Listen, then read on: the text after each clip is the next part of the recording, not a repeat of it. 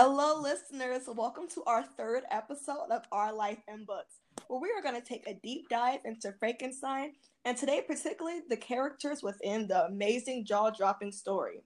I would like to welcome Gabby, Jess, and Rachel to the show, as they will be helping me with analyzing the importance of numerous characters. Thank you guys for coming. Thank you for having us. So I would like to start off with jump starting with asking a question to Gabby. My question to you, Gabby, is do you think relationships and friendships are important to the development of any characters in the novel and to the development of the novel itself? Um, definitely. I think um, Henry Clerval is actually a really important character to discuss. He is often, in my view, um, you know, underrated and overlooked. Yet he plays such an important role in this novel. Um, he's always the person that Dr. Frankenstein is able to go to during his times of need. Um, and closest companion. And I think his long relationship with Frankenstein really gives the reader a lot more insight into who Frankenstein is. Um, without him, I don't think the readers would be able to connect with Frankenstein um, on a deeper level and understand the way um, things are. Really good points. Thank you. Um, so I also actually have a question for Jess, if that's okay. Um, yeah. Do you think that there are any other characters or situations in the novel that directly affect Frankenstein as well? And if so, who do you think? For sure. I think that what happened to William impacted Frankenstein greatly.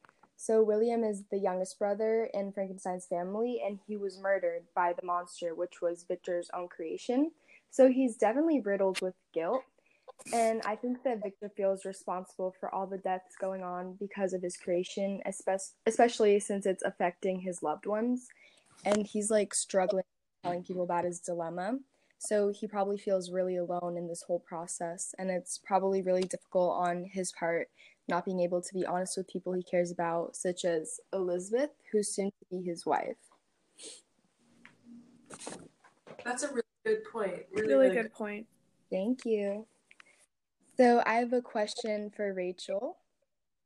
Okay. Yes. So, how does the relationship with the De Lacey family impact the development of the monster throughout the story? So, I think, in my opinion, I think the De Lacey family is one of the most significant parts of the story when it comes to understanding the creature. I think the De Lacey family handling the relations with the monster makes him such a tragic character instead of just like a normal character in the story. The monster says in the book that the biggest thing he learned from the family wasn't just like language and education, but it was learning how to love. And he honestly saw the De Lacey family as his own family because it is the only type of like kinsmanship and love he's found in his first years of his life.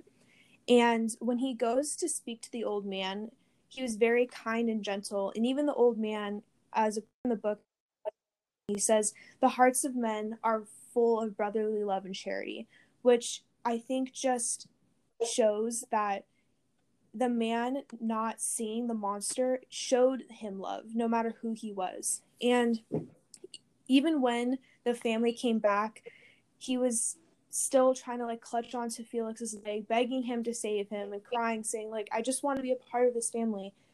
And even though Felix like shoots at him, he the monster could have retaliated, but he didn't. And this shows that he isn't a violent, horrible monster, and he doesn't really want to hurt anyone, but he just gets beaten and neglected at every turn because because of who he is. And if you notice throughout the story, he never kills a single person out of anger. He just kills people directly to his creator. And this goes back to De Lacey, the De Lacey family truly being his first family in his heart because they're the ones that educated and supported the monster for the first years of his life. Wow, uh, really good. Yeah, I like that. So finally, I'm going to bring it back to the host with a question. Um, do you think that there are aspects of Frankenstein that were in- inevitably placed into the monster? If so, why? And what aspects? And if and if not, why not? Um, additionally, do you think that there are aspects of the monster in Frankenstein? If so, why? And if not, why? Thank you so much, Rachel. Um, I would first like to start with a quote, and it's actually from the very beginning of the book when Walton is writing to his sister. But it, I think it reflects, um, most importantly, how Victor Frankenstein and the monster are, I think, one and the same. And the quote is, "I desire the company of a man who can sympathize with me, whose eyes would reply to mine." And so I think it talks about that connection as both Victor and the monster are suffering from some type of loneliness. And I think that's what we see throughout the entire book in its entirety. Um, when I was preparing for this podcast, I oftentimes asked myself, how can I answer this?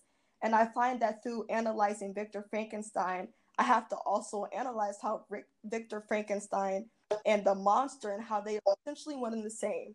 We see this um, constant cry for the attention from the monster suffering from loneliness, becoming his own Byronic hero, as he, in a way or in some sense, is rebellious, arrogant, antisocial. He is exiled. He lives in the darkness. Um, in a sense, he's like a helpless romantic, and he is ignorant in many ways. And like Rachel hit on, that doesn't last forever, thanks to the Lacey family for enlightening him on certain things.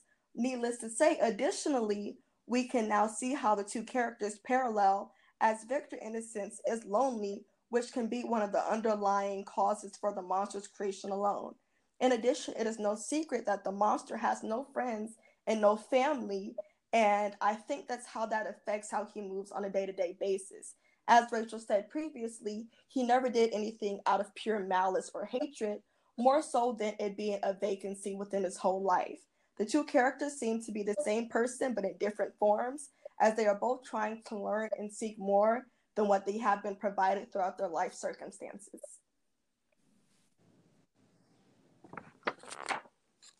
That's a really, really good point. That's a really good point, I think. Well, I think that concludes our podcast today. It was an amazing podcast. I would like to give a sincere thank you to Gabby, Jess, and Rachel for the insight and how it helped bring the podcast into a deeper place. Well, that's all we have for this episode. This is Our Life in Books, and thank you for joining us. Thank you. Thank you.